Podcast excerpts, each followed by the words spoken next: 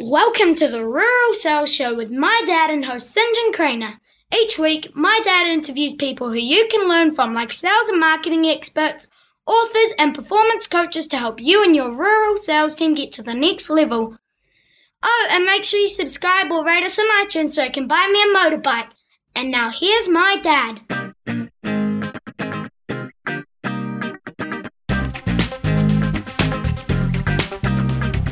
This week we have a guy by the name of Chris DeFay. Chris is a fitness coach. Uh, he is a very, very successful business person, father of four to his beautiful wife Lauren. Um, I got Chris on the show. He is a he talks a lot about mastery. He talks a lot to men, predominantly a male audience. Um, I've been following him for a while. I like him because he shows enormous discipline, commitment, mastery, self awareness, and is setting, I think, a very good example to males, many above his own age. Um, and he's been incredibly successful businessman. And we have a really big, deep chat. This one's pretty powerful, a little bit different because we go quite philosophical. Uh, and we're talking about mastery, uh, the importance of booking time to reflect, um, some of the values, philosophies, rituals he's used to get to where he needs to get to in life, and it's a pretty pretty impressive place he's got. But it hasn't been easy for him, and he'll share his story with you in terms of how he started off and how he burned out a number of times. Um, so incredibly grateful to Chris for coming on the show. Uh, his time is very, very valuable and often of high demand. So the fact we got on the show is a real, real treat. So as always, listen and learn. And um, yeah, really listen to this one because he does talk to you, dear listener. He really, really talks to you. So as I say, if you're listening in the truck, uh, doing the sales calls, or, or listening to this while you're walking the dog, or jogging, or at the gym, or else, uh, this dude is definitely worth a listen to. He sets a very fine example to all us males. So, uh, yeah, this definitely is a male episode, but yep, plenty to take out for the guys and the girls too. So, enjoy this one, learn, apply, and uh, let me know what you think.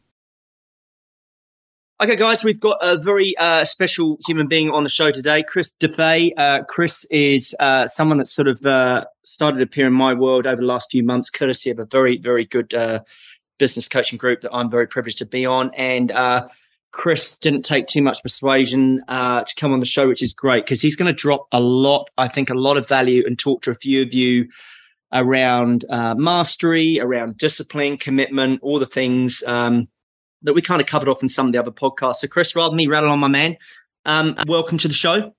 Thank you so much for having me, brother. I really appreciate it. I'm really looking forward to this conversation. Awesome. Chris, why don't you start by telling our guys and girls a bit about yourself, where you grew up, where you came from, uh, where you started, and where you are now? Because you've got a pretty, pretty interesting story. Uh, I appreciate it. All right, let's um, where to begin? Uh, from the beginning, uh, my parents were both 17 years old when I came into the world. And so I have a unique position where I grew up with my parents and grew up in a home where we didn't have money. Um, I, from a very early age, not exactly knowing how or why, but saw that money was an important thing for someone to be able to live a good life. Uh, was always athletic. Uh, could would always play all the sports. Was pretty good at them. But uh, as a kid and as a teenager, I was really really overweight. Um, and I had numerous coaches say to me in numerous sports, be like, dude, if you lost the weight, like you could play national level, like like you're good, sort of thing. But that held me back in a lot. That obviously really held me back mentally as well, like as in like my self esteem of myself. Mm-hmm. And uh, then when I finished school, I became a personal trainer because I wanted to take care of myself. Like I needed to fix my own stuff. I then became a personal trainer because I started to get myself in shape and I wanted to help others go through that transformation. And it wasn't the, the physical outside transformation, it was the inner transformation that would happen mm. when you take. So, as above, so below in so many of the cases. And so, then becoming a personal trainer at 18, I grew a very successful personal training agency business throughout Sydney.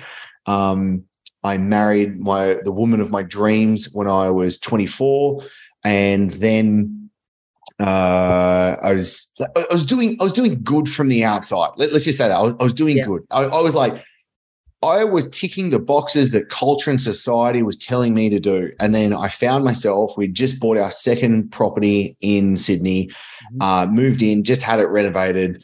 Do you know what I mean? I'm 24 at the 25 at that time, and I just have this despair inside of me, being like something's off. Like it's just Mm. something was off and I was not happy. And from the outside looking in, I was like, no, I'm doing good. Anyway, uh, I had the opportunity come up for me to go to Dubai, to move to Dubai and to start a fitness business there. And I immediately, or, and three days before that, we found out my wife was pregnant with our first child. and I took the I took the opportunity, and so I sold my car. Uh, we sold our house. I gave all my clients away. Uh, my wife stayed in Sydney and moved in with her parents while I moved to Dubai. And I had three months. My wife was six months pregnant at the time.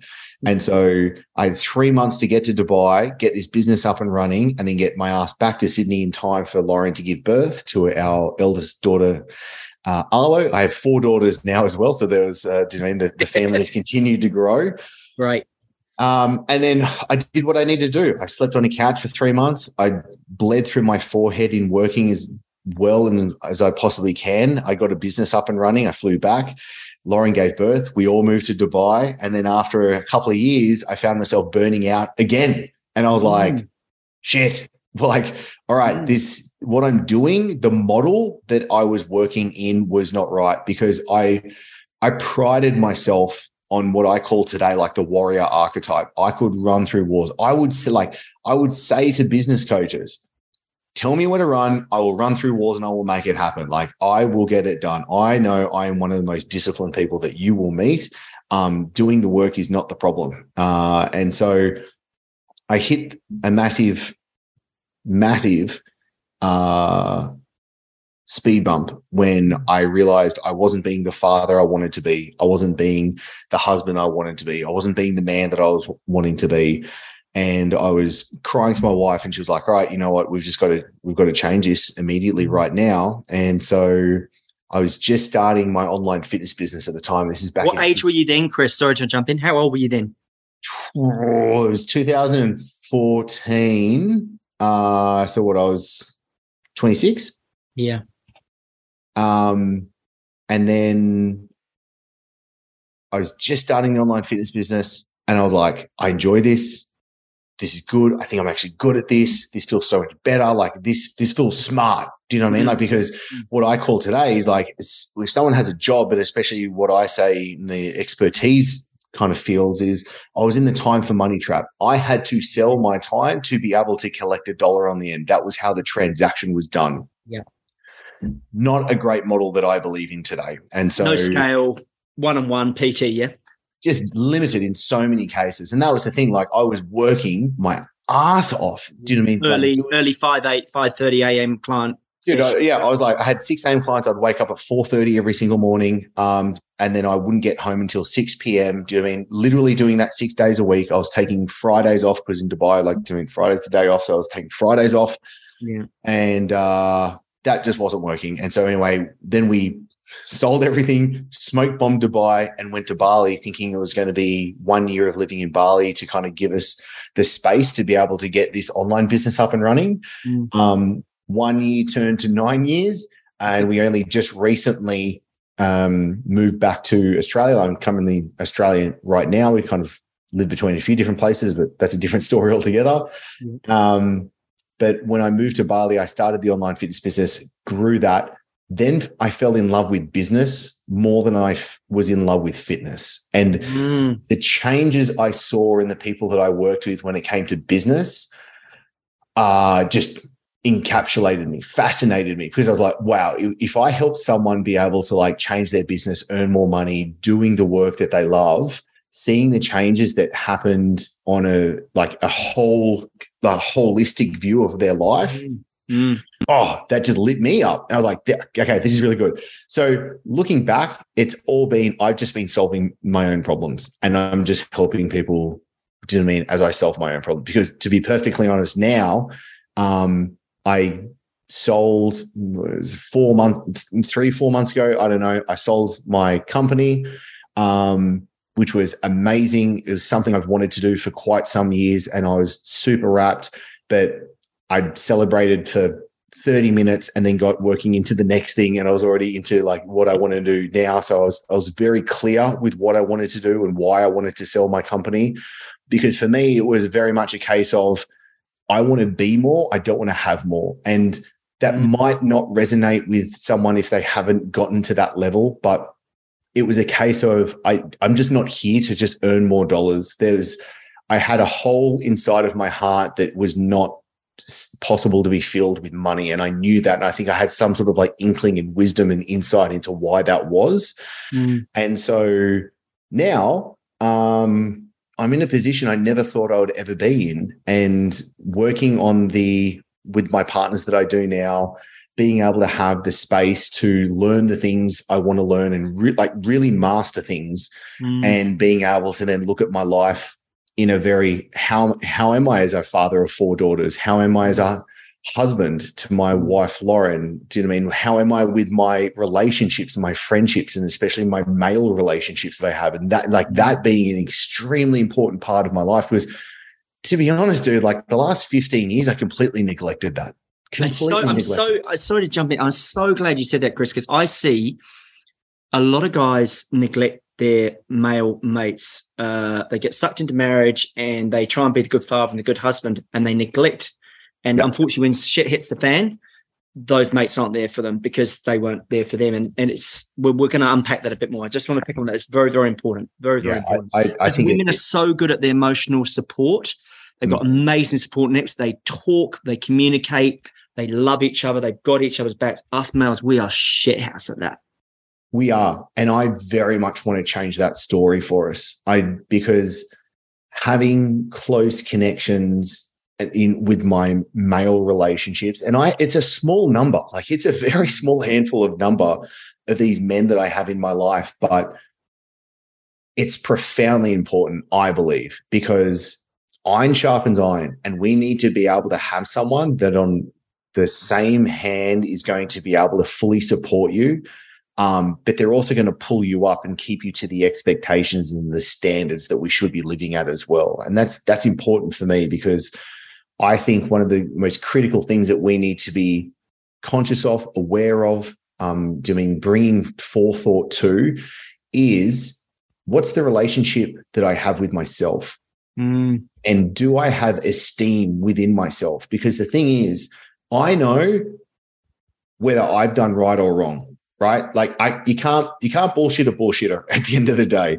And the fact is I'm the one that's witnessing me being able to have the thoughts that I do, follow through with the actions that I say, keeping my word to myself. Like if I say I'm going to wake up and I'm going to go to the gym in the morning and I don't go to the gym in the morning, you are casting a vote that is going to be poisonous into telling a story about yourself that can really go backwards. And so I think this is probably a pro- doing a side tangent that I'm taking right now, but it comes up for me as something that's very important because we can, as men, as anyone, but I'm just going to be specifically talking to us men. Yeah, brilliant author the stories for where we are. Now, on the same side, because I very much am, I, I study a lot of philosophy. I, I, dedicate a lot of time and money to studying philosophy. And so when I bring this up, I also want to be able to talk to, well, there's there's two sides to this pendulum. And all great minds are able to hold a paradox. That's what we're supposed to be able to do. We're supposed to be able to hold a paradox and hold the tension of what the paradox is in our minds, because mm. that's where I think some great insights and great peace comes mm. from as well.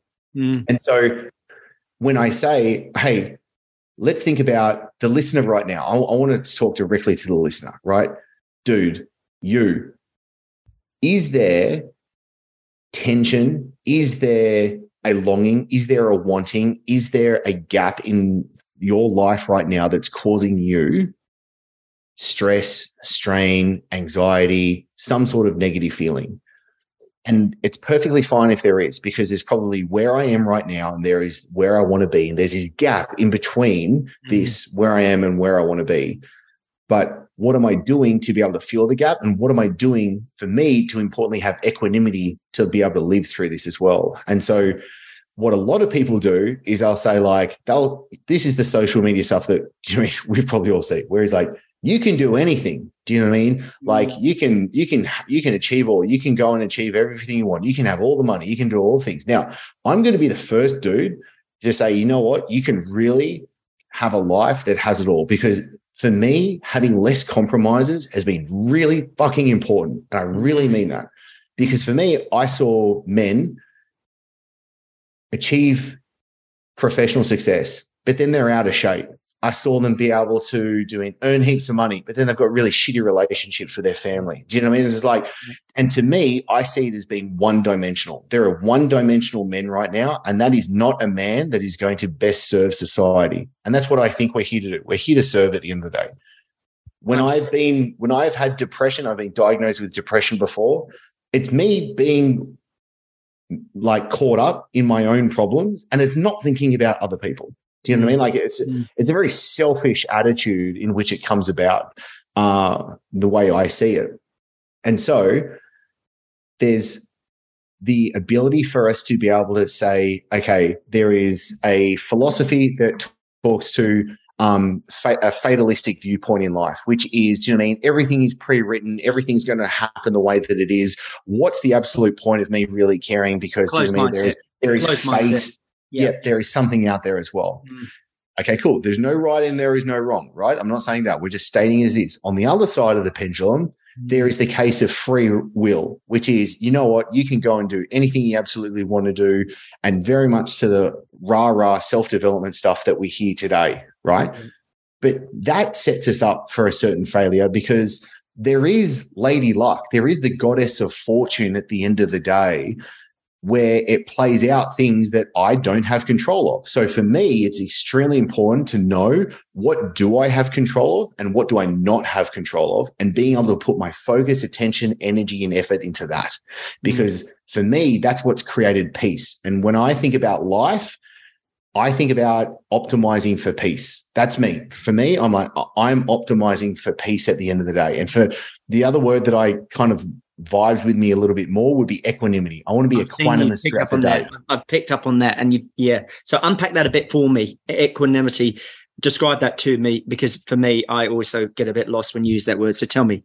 Yeah, for me, equanimity is the state in which you're unmoved. For, so for me, rather than trying to be wordy, I use a visual image of myself. And quite honestly, I think of myself as the loving mountain, right? I want to be a mountain because a mountain is unshakable, it is unmovable. The storm can ravage around it, and the mountain is still going to be there. And it's mm-hmm. still going to be having its essence and its power. And it doesn't matter about what's happening all around it. Now, I first came mm-hmm. upon this concept, especially thinking of it as in a within my marriage and being like the masculine male is the the the grounded mountain and the feminine energy is the Mm. storm that can do you mean ravage around it. And that's the good thing. I know. I when i applied that concept and reasoning to myself uh, my marriage was incredible and we've been married for a bit over 11 years now. And it was because i was able to bring a strength to the relationship that was i was steady. Like people can lose their shit. People can be like flying up and down. They'll see some sort of news and they're they're emotionally here there and everywhere. But for me it's literally being able to create a state in which i'm just steady. That's where equanimity comes such important because at the end of the day and this is what kind of helped me conceptualize it better everything's just a story so in buddhist philosophy there is the kind of, there's the notion of there is relatively truth and there is ultimate truth right? And it's said in there is no right and there is no wrong right? Which is ultimate truth. But right is right and wrong is wrong. Yeah. relative truth doing it. And again that's a paradox at the end of the day and which you need to be able to uh to mean hold peace within. So Mm. for me it was like bringing this together. It was how can i make sure that i can build a life for myself where i want to be in like I literally want to be in world class shape. I want to be in a multimillionaire working in multi-million dollar businesses. I want to have complete financial freedom, which I do now. I want to have an amazing relationship with my wife. I want to be an incredible father uh, to my four daughters. I want to have really deep, intimate, really impactful, powerful relationships with the men that are around me as well. Mm. Uh, and I want to do work that brings my best self at the end of the day. That's what I wanted to set with myself. And I, mm. that's where setting the standards for how we want to hit and where we want to go to in life, I think is so important. Yeah. And if we're not, if we're, and so, th- sorry, this comes to two things. I'm, I'm rocking by myself right now. It's turned into a bloody monologue. Uh, is two important things that have been very salient for me recently in thinking about this. And I, I, I bring this forward to you, dude, the listener. And that is one, how do I lower my ability to self deceive myself? Yeah, good. We have an innate, incredible ability to bullshit ourselves. And there's a really great essay by Harry Frankfurt called On Bullshit. And it is a great essay because bullshit is really something that happens because we would like to use the truth, but we're more concerned about what is the outcome at the end of the day. And so what happens is, uh, we we can't lie to ourselves. So if I just said to myself, like, I just want to believe that I'm a three foot purple cow. I just I believe I'm a three foot purple cow right now. Do you know what I mean? Like you mm. can't change your beliefs that way by just like just like stating something that's untrue. We we can't yeah. lie to ourselves, but we can bullshit ourselves. Yeah. And this is where self deception comes in because I can fabricate some story oh, I didn't go to the gym this morning because I had a late night last night. My one year old daughter, she didn't sleep very well. So I didn't get much sleep last night. So I really shouldn't go to the gym in the morning. Yeah. And Chris, I'll just jump in there because remember, I flicked your message that um, quote because I've just been reading this book and it's all about self justification. So, you know, how you're talking about self deception. This is very closely correlated. Yes. We self justify uh, for a number of reasons, but it's like the book's called Mistakes Were Made, but but not by me. And it yep. took the whole concept of self-justification. So sorry to jump in there, but that is absolutely on point. But isn't that isn't that beautiful title? Mistakes were made, not by not by me. Yeah, like, and that's the cover that I that I shot you because I and I ripped through that book in a few nights. Okay, okay. I, transparency, I think, is the best way and to actually make these episodes good because otherwise you hear people just regurgitate the same shit they always talk about, and I hate that um, something really recent for me. So let's talk to that point right now. Mm. Okay. Mistakes were made, was mistakes were made, but not by me. Correct. And so what that is essentially pointing to is a lack of responsibility taking. Yes. Right. Playing the victim. Now, Correct. I literally journal every single I journal every morning and every evening. One of the questions that I ask myself every single evening is where have I played the victim? Right. Mm. And so at the end of every day, I rank myself in the day, right? I give myself a ranking. And I've, it's literally here. The yeah. obviously listening to the podcast, you're not going to be able to see anything, but I'm holding it right now. Yeah. And so I then looked back through my journals and I was like, whenever I rated myself a nine or a 10 out of 10, so a high ranking, yeah. um, I looked what were the common themes that were happening. One common theme was I did not play the victim in the day. When I take full responsibility for what was happening for myself and in my world, I was having great days. Now, we need to talk we need to look at the other side of this pendulum as well because there is a mm. there is a shadow to this that has mm. reared its ugly head in my life and this was recent in a recent therapy session that i was in mm.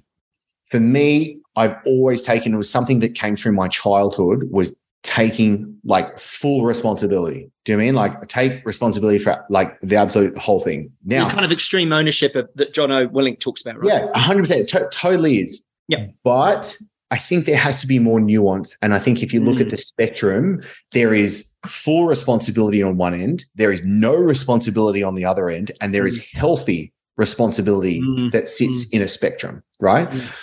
So I was getting really goddamn triggered by my wife uh, because I could see that she was doing these things and she wasn't taking full responsibility for the reason that these things had happened, right? Mm-hmm. And I was just like, nah, dude, that is not that is not cool. I don't like I don't appreciate or respect that. Like, no. Mm-hmm. And she wasn't taking responsibility. Now, if I'm upset, that's my problem. That's my Correct. that's my You're fault. No, no one's made me upset except for Correct. myself. Correct. And so what was interesting was when I see other people not get not take full responsibility, it was causing me problems, right? Because I wasn't allowing myself to be able to get off the it's, it's classic, you know, we do a lot of psychology in the sales stuff. It's classic projection, Chris. Hundred percent. Your wife wasn't taking responsibility; yeah. it was triggering you because you actually weren't taking responsible for your trigger. Yeah, I, I, wasn't. I wasn't okay with healthy responsibility. I wasn't okay with it. I had to be on one full end of the spectrum, and so that was just really interesting because mm. for me, I was like, "Oh, okay, I can see that, that we we have this ability to self deceive ourselves. Mm-hmm. And we can, it's an important factor, I do believe, that we need to be taking responsibility for what's going on. But also, please understand that there is a spectrum and there are things that you shouldn't take responsibility for because it actually is outside of your Correct. scope. And that's that's why you define it as a healthy responsibility. Because, Correct. like you say, there's two extremes: full responsibility and no responsibility. Some of us can't be responsible for what's happening in Ukraine, world peace, yep. um, educational system, whatever happens to be. You've got to be, you've got to own what you can own. I mean, in farming, we always talk about controlling the controllable because there's yes. so much we can't control. Yes. Schedule price, disease, climate, drought, trade deals, currency. There, and this is why farmers score so high on agency and autonomy because they own it because they are autonomous. They want to be their own bosses. And you know, this is great. So you've talked about the the, you called it out beautifully, Chris. And I love this because I love the fact you're talking right to the listeners here and they're hearing you. First of all, is we have to lower our ability to self-deceive. That was your first one. Then you yeah. talked about the second one. Second one. Yeah. Second one is our contact with reality. Mm. Are we actually seeing what is going on in reality? Mm. Uh, because a hell of a lot of the time we're up in our heads and essentially where the frames the lens in which we are seeing the world is changing what's going on. That's why like two people can see a car accident but they will report completely different things as to what has actually happened. Insane. So crazy how this mm-hmm. happens to us. So it's being able for me and i want to make this pragmatic it's very much a case of one being able to have better awareness moment to moment awareness so being here i'm in mm. this conversation right mm. now i'm not thinking about the shit that i've got to do for the rest of the day and all that kind of stuff like i'm here with you right now mm. so having moment to moment awareness and then also being able to have the reflection internally and externally. So I'll talk to those. Internal reflection, that's when I, for me, I journal with myself. If I try and talk in my head by myself, it just doesn't. You got to get it down. You got to get it down on paper. Yeah. Hey. And for me, it's like between my head and my fingers with the yeah. pen, there's like a bullshit meter. It's like it stop the bullshit stops coming out because I'm like, oh yeah, like I'm yeah. I'm I'm self deceiving myself right now. That is not the case. So it's reflection for within myself but then I also think because I thought I used to do, and it was just like just myself. But this comes back to why we need other great men in our life. Yeah. Because I believe the only way to see what is behind you is by having someone truthful in front of you telling you what's behind you. And that's why I cultivate very great men to be in my life to be able to do that for me because I can't ever see what's behind me. I need someone to reflect that. And I think that's just one of the innate human things that comes with, do you mean this life that we live in? So, Chris, I'm going to jump in and I'm going to share you uh, a lovely little quote by John Lennon, which you'll know. It says, Being honest may not get you a lot of friends, but it will always get you the right ones. Mm, yeah. And that, so a lot of friends. Who the fuck wants a lot of friends? Do you know what I mean? Like, I just, I'm quality is where I'm coming to. And that's 100%. where like I literally think about it. There's like there are four close men that I have in my life mm.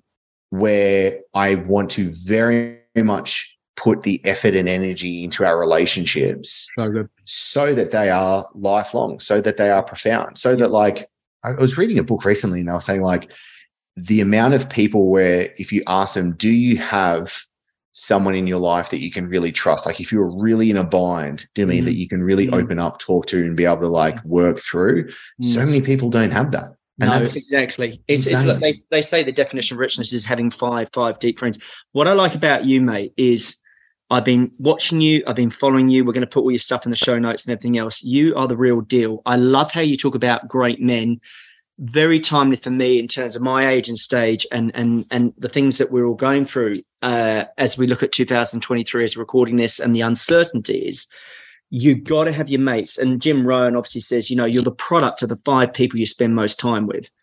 And often you don't actually uh, leave people, you outgrow them. And there's going to be people that obviously push you up, and there are people going to pull you down because you are probably unearthing or surfacing their own insecurities about themselves. Mhm. Yeah. What, what would you say to that? I think it's absolutely true. I think we need to work on ourselves and we will we will help bring in help attract we will be the right type of people to bring in who we have right now so if if the listener right now if they really did an audit on their like social circle and they're like hey i want to be living this life do you know what i mean and you have your definition for what the good life is but then if you looked at your social circle and you said are they living that? Are they actually doing that? Can they help me be able to get there? Mm. Um, and if that's a no, then I think you need to be making Some decisions. movements with who you're actually spending your time with. And absolutely, there's been lots of all all of them absolutely amazing people that have been in my life, but Mm. are they the people that I'm going to put my absolute love, heart, and energy Mm. into Mm. having around right now? No, and that's perfectly fine. Um, so I think some people get on. Do you know I mean the the train of life with you? Some people get on, then get off. Some people get on, get off, and then come get back on again. Like it's all it is. But Yeah. I think it's very important to really think about who are the people that I want in my life. But firstly, looking upon yourself and being like, are you the type of person that will be able to uh, bring value to the people that you want to be around? Yeah, I love that. I just want to stop for the listener because there's a lot that you're dropping here, which is very, very good. So Chris talked about two things. He's talked about the internal reflection and he uses a journal. And I started journaling this year. And I think it's been excellent because you're right, the bullshit meter stops when you have to write in the pen and confront yourself with your own thoughts and Mm. booking time for reflection. So this is funny. This is because I'm older than you, Chris, and I'm only just becoming aware of this. Secondly, is that external reflection where you've got that quality not quantity of friends. They might not be like minded, but they share the same values, the same philosophies, and they will call you on your shit. And you will make them a better person, and you will make them a better person because of the company you keep. I mean, I always say you're judged by you judge yourself by the company you keep.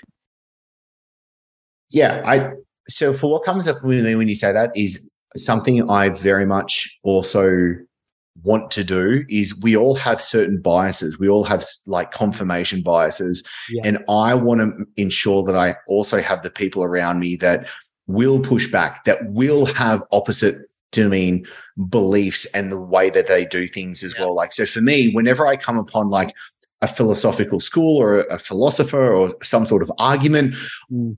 One of my initial questions is going to be, well, what's the critique of this? What's the what's what's wrong with it right now? And that was the thing. Like, I I still have to this day a uh, a private philosophy mentor that we do calls every single week, Mm. and I want to be able to ask and go, all right, Buddhism, for example. Okay, what I know all the great things, but what are the critiques? What what what are the things that I need to be wary of? Because not everything's perfect. Mm. And I think that's where the case of you said a word before that I think important for us to be able to have an understanding with. And you said certainty, right? Yes. And so a lot of the time is if we're trying to attach onto a certain belief or way to do things or whatever it is, we're trying to give all of the, we're trying to have certainty by giving the responsibility off to what that is that we're like looking over Mm. with, right?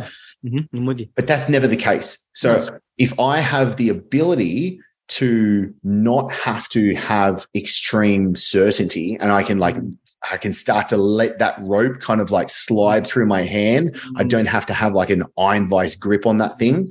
Yeah. I'm then able to then look at, well, what are the best things that serve me right now? And that's going to be people, that's going to be beliefs, that's going to be stories about yourself, the identity that you put upon yourself, the way that you actually do the things that you do at the end of the day. Do you know what I mean? They're all the things that we need to be like cognizant of so that we're not doing screwing ourselves up uh, or going in the wrong direction. I love Chris how you yeah, it's brilliant you picked out that word, like you say, you can grab it so tight and try and overly control it. But if you're actually saying, right, here are the things I'm going to do, the steps I'm going to take. I mean, again, uh, guys, Chris is uh he's in an incredibly good nick, this guy. Chris, how old are you? I'm 35. dude, like I'm 48, and I would say it's very rare when I meet a 34 year old with that level of self awareness that you have. Um, you know, it's incredible. Uh, you read well, the philosophy and everything else. So let's keep going on this. I've got a few questions for you, my man, and I think you're gonna. I think you're gonna relish these. Well, what maybe you've covered this already, but what areas or events in your life led you to take massive action and discipline because I think you, I, from what I know about you, you are definitely, you defined yourself as that one of the most disciplined people. What, what, what did you, what are the areas of events triggered that you had to take those actions? You had to take control for yourself and take ownership and take that healthy responsibility. You know, talk to me about that. Yeah, it's a good question. I think a few things come up for me. I think initially it was getting in shape. So I used to compete as a physique athlete. So I competed in London, Denmark, and Australia.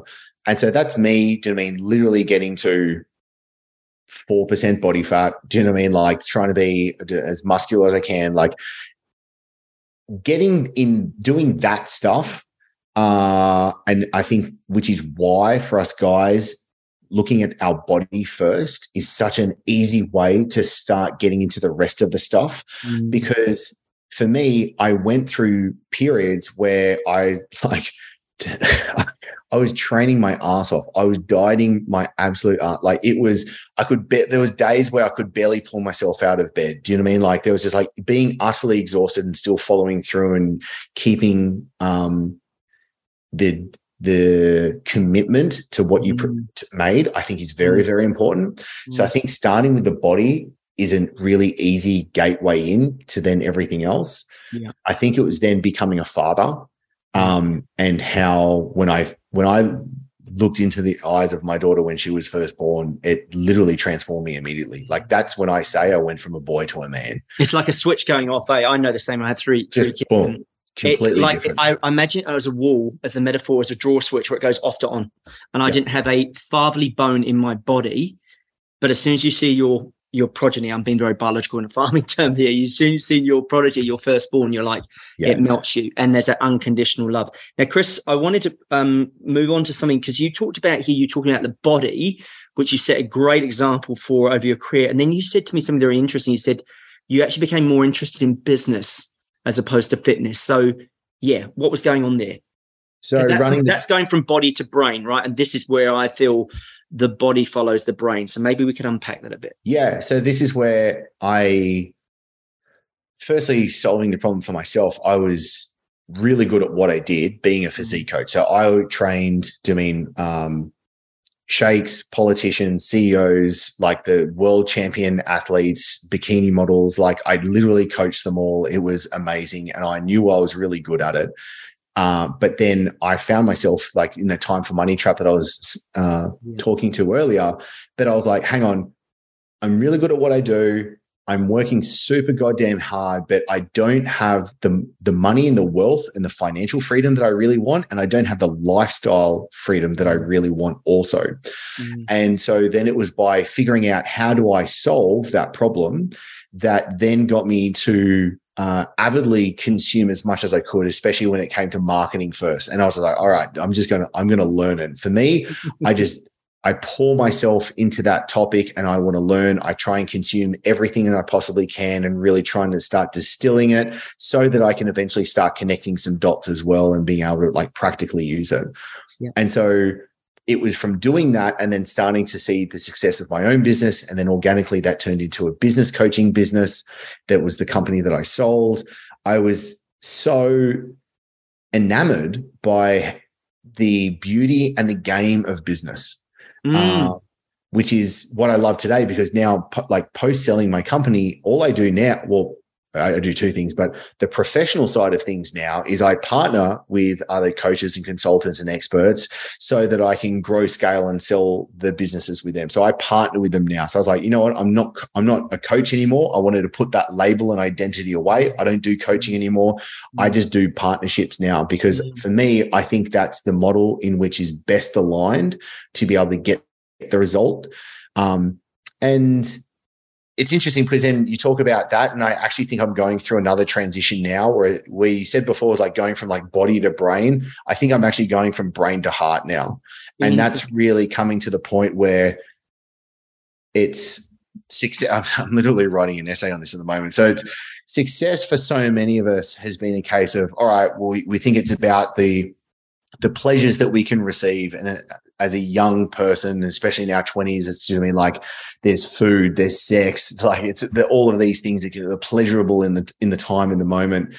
Then we kind of evolve past that and we understand that that's not going to give us everlasting fulfillment and happiness. And then we look to success money prestige and power being the things that are going to be like this is what's going to give me uh, happiness. This is what's going to give me fulfillment. This is what's life about. But we we come to the point, and I think us men do very much so.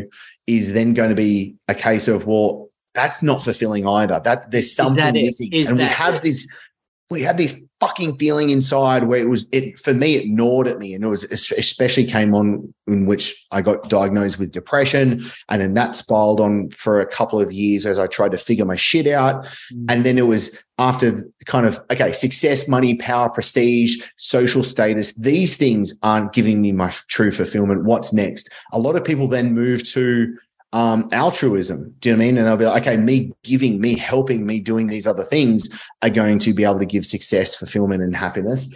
And I dare say, you know what? It's a part of it, but it's not all of it. And especially in the Hindu philosophy, they say the fourth stage is then self transcendence. Mm, mm. Now, can I fully buy that? Uh, no, not right now. I'm, I'm not going to fully subscribe to that. But you know where I can subscribe right now, in which I can, I want to be able to have a pragmatic philosophy in how do I actually show up every day, is the being able to serve. And then for me, it's being able to like, am I the best man that I can be right now to best be able to serve myself, to best serve my family, to best serve my community, to best serve the world, like in kind of like going outwards that way as well. Awesome, Chris. That's it's, it's that application of impact, isn't it? And it's really funny, like you know, the journey that you've been on, as I've got to know you, is the inner work is the hardest work. The inner work is the hardest work, right? You know, in terms of working with yourself, because if you don't sort out those demons, and to your earlier point, if you don't lower your ability to self-deceive, then Yeah. you're living a lie, and there's nothing worse than lying to yourself. You know, and Chris, I want to move on and be respectful of your time. I've Good, got brother. I've got it. Good, good. We're going to jam for a bit longer then because this is really good. I want to get into some deep stuff. Do you have an inner voice or an inner narrative? If you do, because we all do, how do you tell, how do you manage it? Because, um, you know, we all kind of read the same stuff. Well, you probably go deep on the philosophical stuff, but I read the Aureliuses and the Epictetus and all the rest of it. But like, if you have an inner voice, how have you mastered your inner voice, your inner narrative? Does that, does that make sense? Yeah, totally. Um, I would like to think we all have an inner voice, and I think Mm. we have multiple inner voices as well. Mm, I think there are multiple archetypes Mm, that we have, and there are multiple or multiple parts mm, uh, that we have within us as well. Um, so So I'm uh, to help you out there. I think some of our listeners sometimes they're rural guys. Uh, they might have some pretty tough upbringings, tough fathers, tough mothers, rural folks. You know, different to city folks, and and, and again nuances between the two. And they might have a bit of a negative narrative in their own mindset. And I was thinking, how do you master that negative mindset? What do you do? How Mind, your okay, so let, us unpack this. That's good. Yeah, let's please. unpack it. So, firstly, let's define mindset. Mindset to me is the frame in which we uh, look at the world that shapes the world we live in. Yeah. Right. Mindset is the frame in which we look through the world that shapes the world we live in. Do we have a negative mindset? Yeah. Okay. Firstly, why is it good or bad? Why is it negative or positive? If it's a negative mindset because you're, you're having a lot of suffering in life, yeah, okay. Now we need to fix something because it's causing you suffering that you're probably not needing to having to go through. Mm. How do we do that? I think there's really only one way to be able to do that. We take day by day steps Yeah. to prove to ourselves Mm. who we want to be. Yeah, love it. And what does that do? That allows us, and guys, you might, your sphincter might close up a little bit when I say this, but that leads to you loving yourself. Mm. And that's what's important. And that's why I think it's so important for us to have the courage, the discipline, the temperance, the wisdom for us to be able to show up every day the way that we do. Because every time you do something that you you deep down know that you shouldn't have, and it doesn't fucking matter if anyone else or doesn't know, it's about whether you know or not, whether you've done the right thing, because then that's the character you're creating. Mm. Hundred percent, guys. That's a that's a big one because you know I do a bit of reading and a bit of work, and I'm I'm probably a bit behind you there, Chris, because I'm not I don't have that same level of awareness. But um, what I do do is uh, I'm trying to hold myself to a higher standard. Um, you've been off the booze for ten years now, haven't you? Yeah, I haven't drank a drop for it's like 10 years now. Yeah, I've I've shared that with quite a few folk, and we'll put it in the show notes. It's really really interesting that whole knowing that uh, others might not see it, but you know, character is what others can't see, and I think there's a lot on that. It's around, I suppose, where I'm getting to is a lot of things. Whether you're reading Goggins or you're following this guy or Jordan Peterson or Jocko Willink and a whole bunch of others, if you don't take action and you violate your standard that you set for yourself, I think that's a pretty dangerous place to be. I think it's the most poisonous thing you can do to yourself. Yeah. I mean, this guy, the reason I got Chris on is he's uber disciplined. He's got an amazing backstory. Can, can I, can I Yeah, speak to that? Because this Go. is the thing. I don't think I actually am that disciplined because I just do the things that I do now out of this is the identity that I have. Good. Good. Now, I I worked on something a little while ago and it was through these I love like through journaling I love I love getting to the right questions. I think the quality of our life comes down to the questions, the quality of the questions that we can ask. Do you know what I mean? Because then we can ask the right things. The question is the answer. It, it totally is. In the case of, I came upon a question that was, I will achieve what I want because dot, dot, dot. And I dare you, the listener right now, to answer that. Mm. I will achieve what I want because, can I share with you what my Please do, Chris. I'd love it. it's just what I do. It's just who I am. there was me expecting big, but it is it's your self identity. That's all it is. Now, I know uh, our fellow mate JK, he's not a big fan of James Clear and Atomic Habits. I think one of the truth truisms in that book is that sometimes your habits or your identity form your habits or your habits inform your identity. You know, what you do creates your own character, creates your own habits, creates your own sense of self. And I the biggest conflict I see in people is when they violate their own standards that they set for themselves. Yeah, totally. And it's like, They let themselves off. so, so you know my guys my guys here to give you context like there's guys that are working really fucking hard and probably not being smart and not being clever on their call cycle or their sales conversations or the planning and preparation all the things i train them around and they're making life really bloody hard for themselves because they are not holding themselves to a higher standard and they let themselves off the hook uh, yes. And so you said you read Epictetus before, and I think Epictetus is amazing. And one of his Mm. quotes is, uh, you may be fluent in the lecture room, but as soon as you go into the street, you're miserably shipwrecked. so good. I'm glad it's amazing that you can recall that stuff because I have like a uh, a whole note section on my Apple Notes of quotes all the time, and I'm furiously talking to good dudes like you. I'm I'm literally trying to keyword what the quotes are, and you can remember this shit. I mean, I think for me, the one that I think was useful, particularly in COVID, and we were pretty brutal here in New Zealand. We got held up a lot. Um, was what can I learn from this? What can I learn from this? And I love how you put on your quote, you know, on your journal. I think journaling is something that some people are afraid to do because it can be quite confronting, right? You know, reflecting and, and and sitting alone with your own thoughts. That's that's a fucking scary place for some people. I had a close friend literally say yesterday to me that he's just feels like he started to become okay with like being with himself, like sitting with himself. Mm. Um, I got I got really into meditation. I got introduced to meditation when I was like seven. Um, but then I got like into it. I kind of fell in and out, and then seven years ago, I reckon I really like discipline started the practice and it's like it's every day i do it twice a day every day mm. um and i go i've done meditation retreats silent retreats but i was all i've also done darkness retreats which mm. is quite literally being in a room with zero light zero noise uh, and both times i did it I, did it for two and a half days you know so for two and a half days you're in a room there's a single bed there's a shitter and there's a chair and a shower and that's it. You can't you can't see your hand in front of your face. There's zero light the entire time. Oh.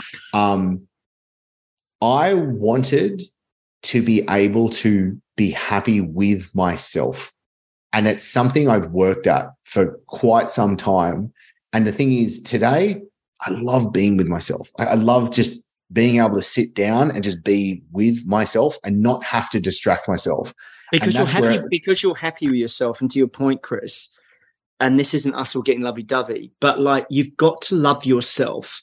No, you and, do. And you and you taking that um, step to be in a to dark room yourself for two and a half days, it puts my outward bound experience where you get a bucket, two apples, some oatmeal, and you're put into a forest for two days.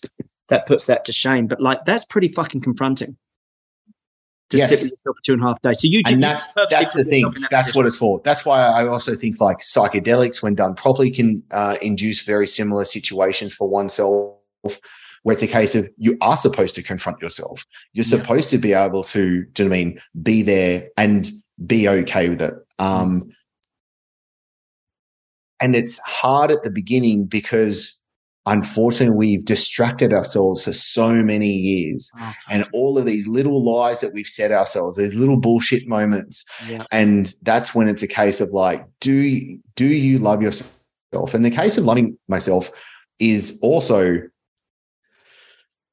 which i think is really important that we can forgive ourselves first. Yeah. Can we forgive ourselves and can we forgive others as well? Because I think that's an absolute superpower. Because mm. if the listener right now, if you're, dude, if you're, you know, you've done wrong things, you know, you haven't been your best self, you haven't kept the best standards, you've let things fall by the wayside. I mean, you've fallen off the wagon, you didn't get back on, blah, blah, blah, blah, blah. Okay. But moving forward, forgive yourself because for me, every time that shit like that stuff, like doing shit hits the fan and I'm like, I fucked up. That's not good. Do you mean I I go through a process of literally forgiving myself to then be able to like move it forward. And it's like where you ask the question, what can I learn from this? Mm. Do you mean there is a it's like where's the silver lining? Mm. How, how do I move forward as, as a better man from mm. this situation right now? Mm. Um, and using it for the for the learning lesson that it can give us as well. Hundred percent. I um I had a fairly tumultuous relationship with my father, and we're incommunicado for about five years. And so I took some counseling on that and um, all open and honest about that. And one of the best pieces of advice I got from her was, St. you need to be more curious than you are critical. Mm, beautiful. Love solid. that. It was solid. And it was probably worth 10, 10 counseling sessions. And if I can sometimes, if I get myself in the shit and you negatively, heavily criticize yourself, and I was talking about that self narrative, you can put yourself in a downward spiral and you've got to break that cycle pretty damn quick by going, forgive yourself, be tender, be kind to yourself, and go, okay, I fucked up, had too many beers, got an argument, said things I shouldn't have said. uh, let someone down, was a bit of a slack ass on that job, whatever it happens to be, just because you fucked up doesn't mean you need to fuck it all up. Like you can get back on track. And as we know, you know, when you do your line graphs, the trajectory is never straight line. It's jagged as fuck. And and neither should it be. And this is something where like when I have discussions with guys, I'm like, they might be down the dumps because something happens. And I'm like, okay, let, us think about a couple of ways that this can mm. actually make sense. Doing how do we make sense of what's going on right now? Yeah. Um, I asked the question Do you think it's natural for life just to be amazing the whole time? Because the thing is, let's think of it from two sides of this right now. You, the listener, myself, and also yourself, we all right now have thought, oh, I want to achieve X. I want to do X. I want to get X, whatever it is. Do you know I mean? Thinking it's going to make us happy. Now, how many times in our life has that happened? Fucking shit tons, right? Has it I, ever? When I, when I, yeah, yeah. Has it ever given us the lasting fulfillment that we thought it would? No, we're still doing it. So the idea is don't keep running faster and harder. Stop playing that game. Do you know what I mean? Step off the treadmill and realize that you don't need to uh, to mean constantly be achieving, succeeding, and attaining and conquering and all of these things. It's a part of the game, but it's not the thing that gives your true value to the world. Like that's not who you are. And I think that's where we also need to become comfortable with what we lack. Yeah, indeed. Indeed. And it's interesting, and maybe it's parallel or, or tangent, but in life, again, back to farming metaphors, you're going to have good weather and you're going to yes. have bad weather. And uh, also, ships weren't built for built for harbors. Yeah, exactly. You know, so like you know, the rough and tumble. It's it's how we're going to take it. Chris, I'd like to just sort of again respect your time. I've, I've got a couple of questions for you, which I always ask my guests. Worst piece of advice you've ever been given? Worst piece of advice. Worst. Oh, that's a good question. Worst piece of advice I've ever been given. Um, Maybe you can, if you can think about that, because I know you can handle two things at once. Then while you while I'm buying you time for that one, what's one that uh, you've had? You've got very good people in your life. You're a very good example to males around dialing it in. And and and and by the way, Chris is not pretending he's got all his shit sorted here. He's a pretty pretty open, very honest, very vulnerable fellow, which I really really appreciate about you, mate. Is tell me about some of the best pieces of advice that you've had in your life from different people? Because you, you know, you're still 34. There's plenty to go, but my God, you picked some stuff up pretty quick. Best advice. Best. Advice. Um, is I'll get really kind of like practical right now, especially because like I know in your show you talk a lot of sales and stuff like that. Mm. So um, I literally had this conversation with a partner yesterday, and it was about their sales process in their business. And I think this is important, and it transfers to all of life. And it's Charlie Munger's quote: "Show me the incentive, and I'll show you the result." And and he loves the he loves the concept of inversion too, doesn't he? Yes, because yes. I've read his Charlie Munger's Almanack book as well. Terrific yeah. book. Absolutely. Weird, weird looking dude, but my God, what a cerebral brain that boy has. Dude, uh, like incredible. Um, the weapon of a book. So show me the incentive and I'll show you the show me the incentives and I'll show you the result. Yeah. Another one. And in relation to that, while you're chugging up, is I think in sales teams, I see a lot of incentives that actually become disincentives, either poor behavior, short termism, not playing for the team, uh, shortchanging the client, not being of service to the client, um, individual nature. And you're absolutely right. Incentive setting can sometimes, the incentive, as an economist says, has an unintended consequence. Mm. Okay, so let me bounce from one side to the other. Please. Super pragmatic, easy for us to kind of like put into our business and our lives. I then flipped to the other. Our third daughter, we named Rumi because of I just love Rumi, the poet and uh, we we carry inside of us the wonders we seek outside of us. Mm. And so this constant looking for all of this stuff outside of us, it's always inside of us in where we're really looking for at the end of the day. And again, if you hear that for the first time and you want to call bullshit on that, that's perfectly fine. But it also talks to like Anthony DeMello's like everything is in a mess and all is well. Yeah, I saw that in one of your essays actually in, in, in my research for came on the show. It's it's not supposed to be all tidy and boxed in and like that's not going to happen. It's unrealistic. And, and, so, all right, so we go from Charlie Munger to Rumi uh, to Anthony DeMello quote to the Dalai Lama, where um, it's uh, let me try and get this correct. It's not the the value of an action and or the success of an action is not whether uh, it was a success or failure of the outcome, but it's the motivation behind it. Mm. It's the motivation behind it. Yeah. And I feel like I get this, my shoulders become a little bit lighter. I can breathe a little bit easier. Life doesn't feel as burdening when the times when it feels really burdening. When I understand it's just about the motivation behind in which I'm coming to life with. And that's, I have full responsibility over what my motivation is and why I'm doing certain things. Yeah. And whether it's a like whether I launch a, a, a program, whether I go into a sales conversation and I'm doing it a deal, whether it's whatever it is. Do you know what I mean? It's a case of there are outside forces that can change whether the thing was a success or failure, whether I hit my KPIs or not, whether I hit that certain monthly budget or not, whatever it is. But it's like if I showed up as my best self, that's whether it's a success or failure at the end of the day. And I just I like what I like the the freedom that it gives me, but I also like the weight of the hey, this is up to you, Chris.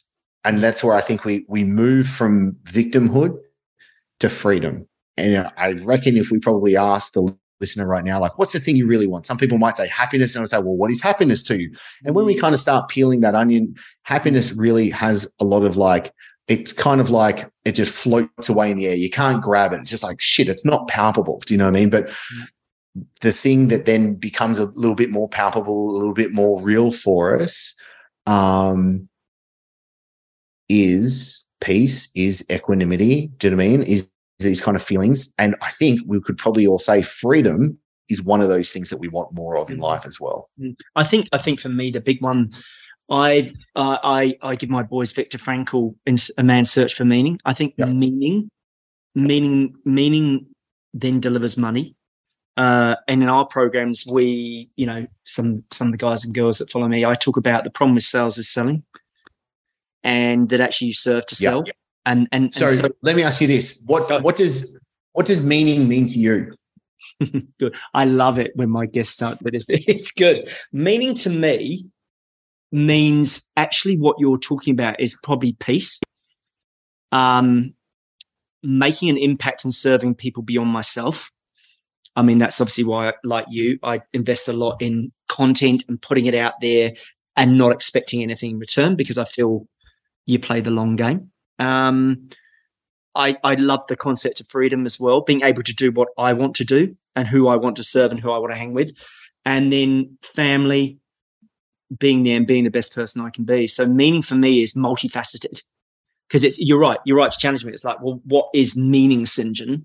Well, meaning is multifaceted, um, and I think again, it's a lot more grounded by those kind of attributes and happiness, which is very sort of surreal and just floats around and and you know in a in a in a space that you can't really grab.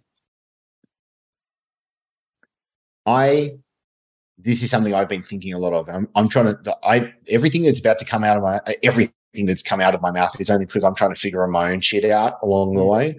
Um, and so it's just medicine I want to take within myself. Mm. So when it actually comes to meaning, because I think doing this has just been something important to me to kind of like get more of a grasp on because if someone were to ask me doing like not so long ago doing like what is meaning i'd be like no i don't know like mm. again it kind of feels like this thing that slips through my fingers but mm. when when i do the study and this is actually an essay that i'm going to be writing soon so do you mean I've, I've wanted to try and learn from as much as possible these people that are talking to this mm. i think there's three parts to what creates meaning in our mm. lives Mm. And so if there was actually something, again, pragmatic and useful and practical to take away with, it's okay. One is going to be significance, which is how valuable am I and what I'm bringing to the world? And, and do I believe that what I am doing is creating significance, is creating value and goodness for the world? Yeah. Because I feel like we need a meaning of significance in us. Beautiful. There's brother. a meaning of coherence, which is are things fitting together?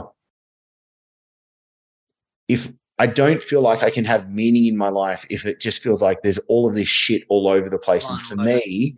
I kept distilling everything down. So for me, coherence is creating a life out of four key virtues or values that I've set for myself, which is wealth, health, wisdom, and love. Everything I do, if you look at my calendar, if you look at my bank statements, you will be able to see that they literally rotate around these four things. Wealth for me, which is uh, partnering with the businesses and being able to create the investments for me to have the wealth and financial freedom. Uh, two, health. I want to uh, look, feel, and perform at a world class level day in, day out.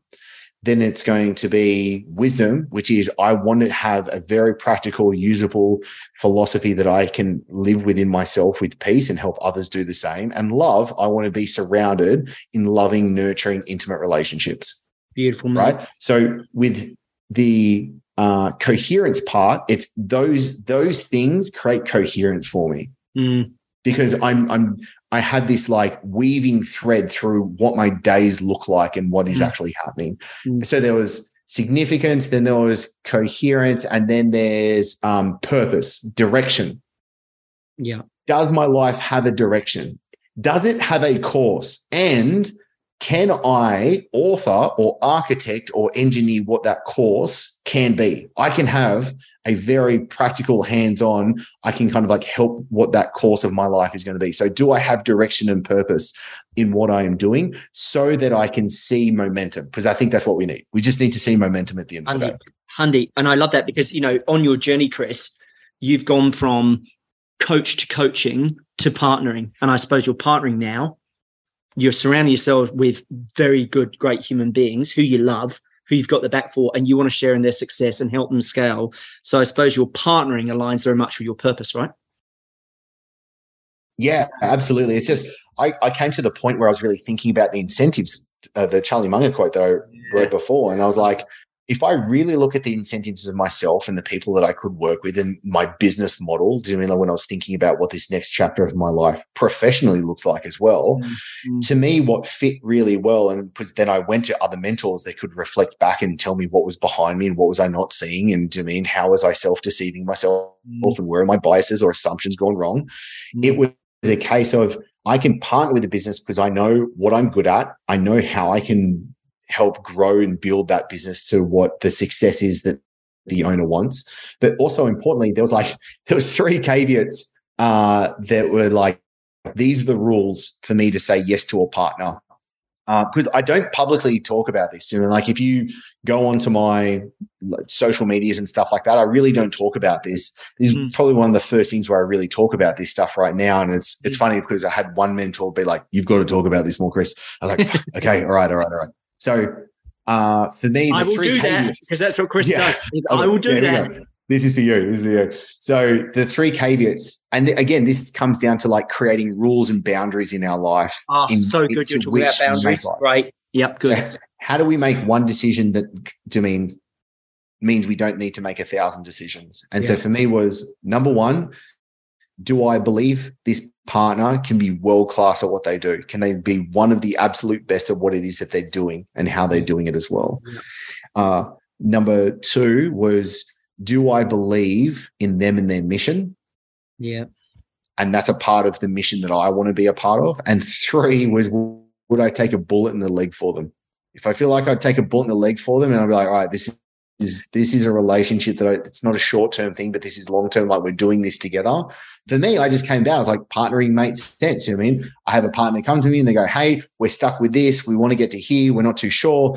Like, I, have heard you're the guy that can kind of like break this stuff open. And especially for me, it, was, it comes down to strategy and operations in a mm. company. I go, Great. I know how to piece together the strategies for what mm. needs to happen and what systems need to put together and how mm. the organization needs to operate properly so that we can achieve these things. And like, essentially, it's always getting the the owner of the business it's getting them in their zone of genius yeah. um, and getting the business to be able to run like a business. And yeah. then it's just being able to predictably and replicatively scale that business month in month out from there. Yeah and i can tell you i can tell you listeners because i've been part of chris's live and he's been very generous of our group. Um, this guy sold his business last year and his sops which remain only with us chris is i was absolutely seriously impressed. I reckon. I reckon you saw a.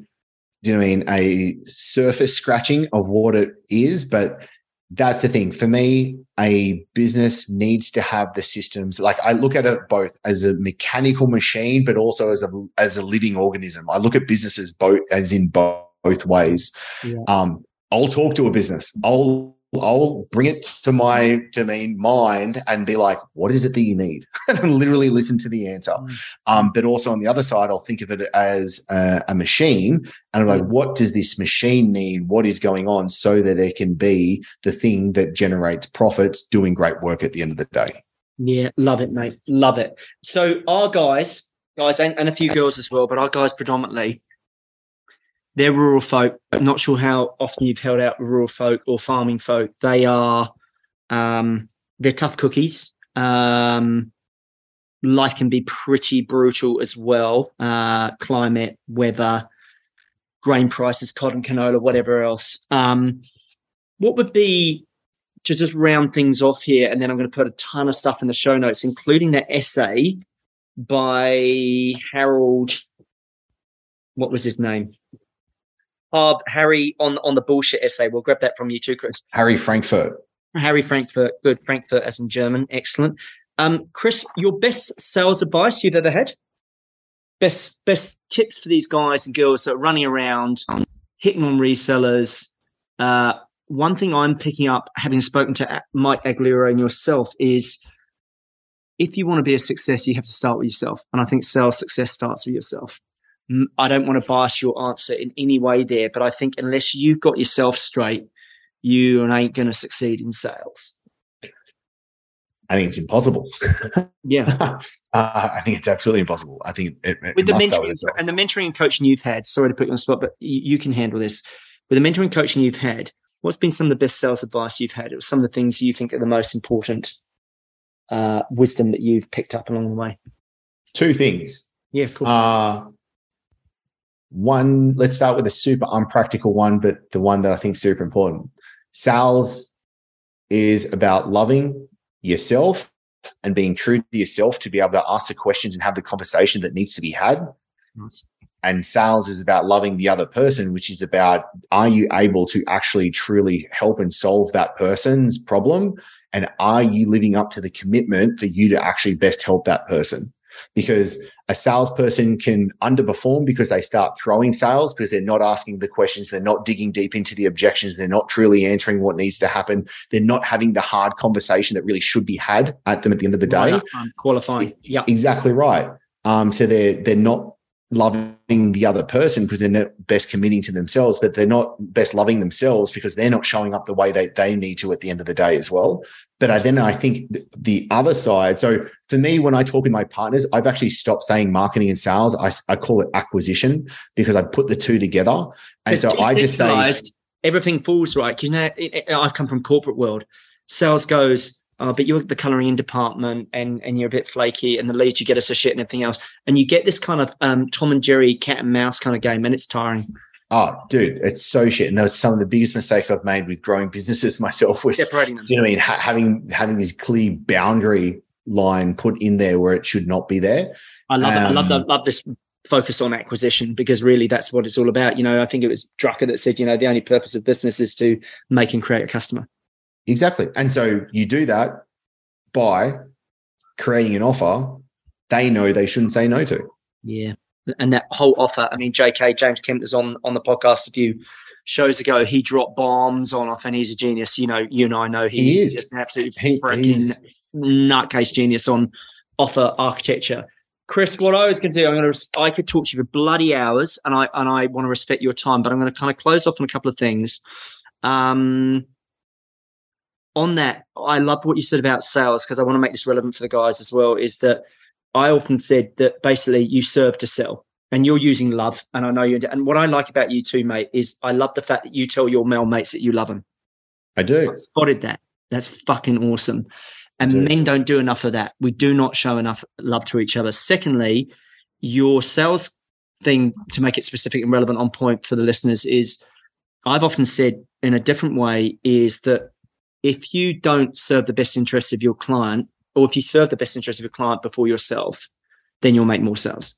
And we just say we we serve to sell. We serve to sell. You basically everyone has a hang up about the sales concept and how yucky it is and that's a mind shift in saying well actually you are you are in the business of service and if you serve that client's best interest you will then make the sale and it might take a little bit longer but that's the way you do it Life is service at the end of the day. We are we are most ourselves when we're not there.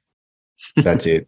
And it's very true for for yeah, like and that's the thing. Like I, I find it funny how overcomplicated people make sales, and I did it as well. I went, I went, I, I used to do that, but now it's like when I teach sales and I help people put their sales processes and systems and SOPs and scripts and all that shit together. It's just mm. like this is super easy, right? Yeah. Number one, let's have an offer that's really fucking good that actually solves the problem for the, the person at the end of the day. Two, are we able to communicate that effectively and efficiently to the person? Uh, and can we answer any questions that they're going to have that might be stopping them from taking the next steps? Do you know what I mean? Like it's it's not rocket surgery. At I know, the end of the and we we we we make it we make it so complicated. But ultimately, if that person, you know, the biggest thing I'm picking up on is, is signaling biosafety as well. You know, never ever feel that person feel unsafe by overselling to them, and having the integrity to say, actually, I don't know if we're a good fit, and I'm not sure we can help you, because you owe it to them. And you say, if you love that customer, you will say, hey, I've had a really quality conversation, really enjoyed it. I've actually worked out that actually I don't think we can help you with a specific problem you've got, but here's someone who can. which probably would get you five sales on the back end from that conversation anyway, because Oh. that that one person's then going to go, 100%. fuck, that And guy I can importantly- trust. And then when they have a conversation with someone else, they refer it. Ah, in rural, it's it's it's like it's like the uh, it's like the bushwire. It works until Chris. Um, we'll we'll wrap up here, brother. You have been immense. You've dropped a heap here. Uh, where do people get hold of you, mate? Where's the best guy? You know, you're on this new journey. I'm watching you pretty closely. I've been sharing you with a few mates. I wanted to get you on the podcast. Where's the best place people can get in contact with you, brother? Appreciate it, dude. And I love the- these conversations. So thank you so much. And I'm very grateful to be here and have this conversation shared today. Um, best place to go would honestly just be going to the Christopher Dufay podcast. Um, that's where I'll be sharing everything that I talk about today, having amazing conversations with amazing people. But honestly, it's for me, it's about being able to best live my life and just documenting the process of figuring that out and wanting to help others do the exact same thing. Awesome, mate. I will. Uh, we will stick close. Love your mission, mate. Love your mission. I'm very glad Appreciate you, you've come into my world because, uh, man, I'm learning a shit ton off you. And uh, thank you so much for setting an example to men. Uh, yep, you haven't got all your shit dialed in, and you wouldn't, you'll be the first to say you haven't. But I love uh, your honesty, your generosity here, and uh, you are your true blue, genuine, authentic self. So, man, thank you so much. And um, we'll keep in touch and I'll speak to you very soon and start annoying you with more books that I've read. Absolutely, brother. Dude, send the books and the screenshots all my way. Every time I see your name pop up for messages, dude, it puts a smile on my face. So bring it more. I appreciate if you're having me. I'm uh I'm gonna go off to the gym before I pick the daughters up from school and uh we'll chat soon. Good. Oh, Chris, sorry. Last question. There's one question I had to ask. Am I Right. terrible saying that you go, I must let you get to the gym um, and pick up your lovely daughters? Rituals. What's what's your main rituals? What are the ones that look after you most? Uh morning, I meditate and I journal and then I get on with getting the shit done that I need to get done with. Um So you start quiet. Yeah. So I, I wake up at about 4.30 a.m. Don't think it's like I'm magical or something. The sun comes up so early here and Sunshine Coast in Australia. It's it's kind of hard not to wake up at 4.30 to be perfectly honest. Um, so I'm up nice and early, but I do I do make sure I do that before the rest of my family gets up, so I have plenty of time for it. Um, rituals I move multiple times a day, whether it's I'm about to go to the gym. Um, while we were talking, I had a delivery just guy pop in my office uh, I just had a weight vest delivered. So I mean, I'll throw a weight vest on now and go for doing doing 30, 60 minute walk or something like that as well. Um, learning, I always want to ensure that I'm learning, I'm doing some sort of learning every single day as well. Uh, creating. Night, do you read sorry? at night? Do you read at night? Uh, sometimes I do, but sometimes I'll get like two, three pages in and I'll just zonk out. I usually read uh, it's usually at about the 2 p.m. mark. Yeah. Um, which when I come back from the gym, I train and it's kind of like this little interim where I chill out for a bit, but that's where I'll do my learning. You've got your window. Um, yeah. So the reading or part there. And then what are the other rituals? Uh, I think there's heaps depending on what you call ritual, but I think the end of the day I find very important. So like being able to properly wind down. I'm, you know, wife and I are in bed asleep. Um, I mean by 8:30 but making sure that I can have the time with my girls in the afternoon so I can be a good father but also then having the time with my wife as well in the evening and making sure that I mean we can have some quality time there. Awesome mate. You're doing great and sorry to jump that one on last year. We'll get your stuff in the show notes mate. Brother you've been a gem man. Thank you so much for coming on and I think you I think you're helping a lot of men out there and uh, long may that continue. You are doing very good work my man Beautiful. Thank you, brother. Have an amazing day. We'll chat soon. See you, champ. Hey, you. Hope you enjoyed that episode and you learnt lots from it. takes a wee bit of work to get these wonderful guests onto the show who share their knowledge with you freely and generously. So, kind of makes sense for me to ask you a tiny, tiny small favor in return, and that is to ask you to rate, follow, subscribe, or share this podcast whenever you get time with friends, family members, colleagues, neighbors, or anyone in your network you think might benefit from it. The reason for my request here is a simple one, and it's because I'm on a mission. And that mission is to elevate and improve the world's perception of rural sales reps by sharing more effective sales and marketing strategies so we get you and them the results and respect that you all deserve. The thing is, I can only do that when you can help me get this podcast out to a bigger audience. And that's the reason, the whole reason I created this podcast in the first place, which is to help you guys. So, as you know, I've got nothing to sell you here. I don't include any of those annoying ads that affect your listening and learning experience. So, I just want to thank you for sharing the show. And more importantly, thank you for investing your time with me. Appreciate it and appreciate you.